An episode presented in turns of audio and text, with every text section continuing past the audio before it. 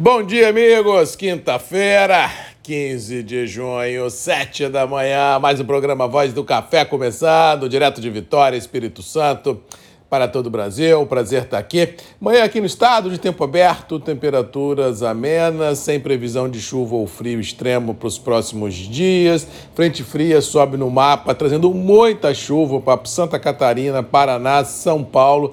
Não descarto o sul de Minas, talvez sul do Rio de Janeiro. As próximas horas serão de muita ansiedade, porque pode chover, passando da conta e trazendo prejuízos a campo e a cidade nessas regiões. E passada essa chuva, as temperaturas entram em declínio de forma bastante acentuada de sexta-feira em diante, pegando o final de semana com temperaturas baixas, mas a princípio sem possibilidade de geadas em, em, regiões produtoras, pelo menos por enquanto não há essa possibilidade, é só mesmo a ansiedade climática que deverá centrar tudo e todo, mas, na minha visão, não trazendo riscos ou danos ou fantasmas ou ansiedades para o nosso negócio café, que já vive realmente num trem fantasma há muito tempo.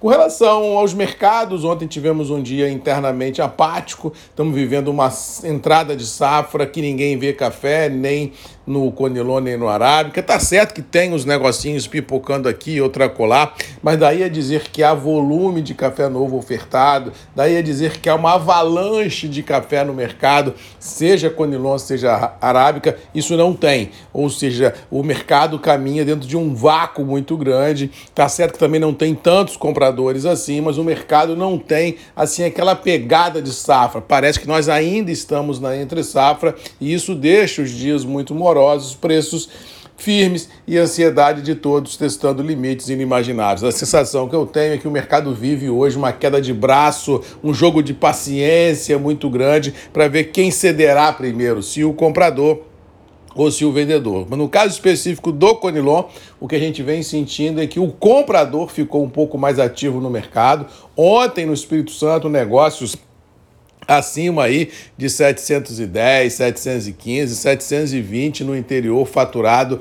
Ouviu-se falar de negócio e mesmo assim não houve assim relatos de muitos mil sacas sendo negociados. Muito pelo contrário, a liquidez continua muito restrita, as indústrias que ficaram há um tempo observando o movimento da entrada de safra resolveram entrar no mercado comprando alguma coisa, diluindo o risco das operações, e isso fez com que a pegada no negócio Conilon fosse diferente e faz com que os preços internos do Conilon também caminhem de forma diferente ao mercado do Arábica, que está sem pegada, está sem assim uma luz no fim do túnel de curto prazo. Todo mundo esperando uma safra na visão de alguns interessantes, outros não acreditando nisso, segurando vendas, e o mercado entra numa pasmaceira inimaginável em pleno mês de junho de 2023. Ao que parece, o mercado continuará nessa letargia mercadológica, mas feliz ou infelizmente, acho que pior que está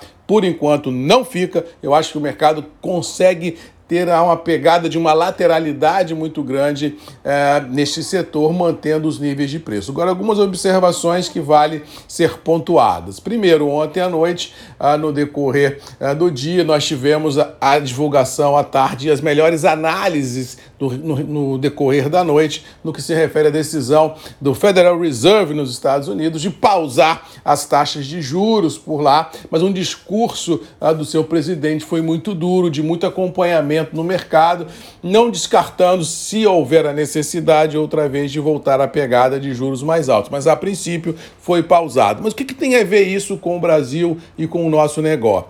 Nosso negócio. A grande verdade é que com essa pausa na elevação dos juros americanos e juros no Brasil a 13,75 na Selic, sem viés nem positivo nem negativo, ou seja, os comentários de bastidores dão conta que se houver uma redução da Selic, ela ocorrerá de agosto em diante, nós ficamos com os juros mais altos do planeta, ou seja, esses dinheiros voláteis que rodam pelo mundo olhando o Brasil, uma economia em tese estável, e mesmo porque ontem a Standard Poor's ah, reavaliou positivamente os ratings brasileiros, ou seja, há um imã de atração desse capital no Brasil para especular, para colocar dinheiro aqui em renda fixa, nos nossos treasuries brasileiros, como diz o outro. E isso faz com que o dólar perca sustentação e a prova cabal foi que ele ontem foi beliscar os 4,80.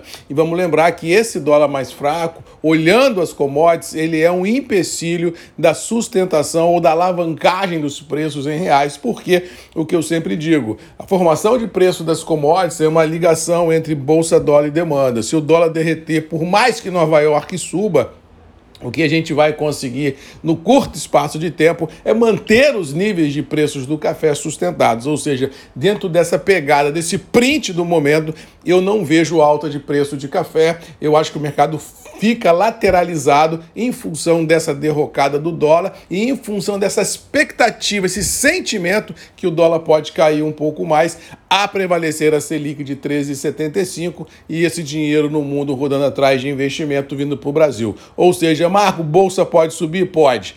Marco, dólar pode cair? Pode. E preços internos do café? Eu acho que continuam firmes nos atuais patamares, principalmente o Conilon. E o Arábica pode continuar lateralizado nesse processo, esperando uma janela de oportunidade aqui, outra colar, para fazer algum negócio. Por isso que eu sempre digo, produtor, se você tem uma, uma noção de quanto custa o seu café. E se você tiver a possibilidade de fazer alguma venda, de colocar dinheiro no bolso, se os preços lhe forem convidativos, não perca a oportunidade, ponha dinheiro no bolso, porque o mercado é interessante, mas eu acho que ele pode ficar até uma chegada de uma grande frente fria, esperando um momento melhor aqui outra colar, e isso impedirá que os preços sofram uma forte alavancagem. Eu acho que no curto espaço de tempo, eu acho que o preço está mais ou menos precificado, balizado as suas possibilidades de curto prazo e assim não vejo grandes volatilidades, salvo, é claro, um fato novo. No mais, vamos ficando por aqui, desejando a todos aí uma boa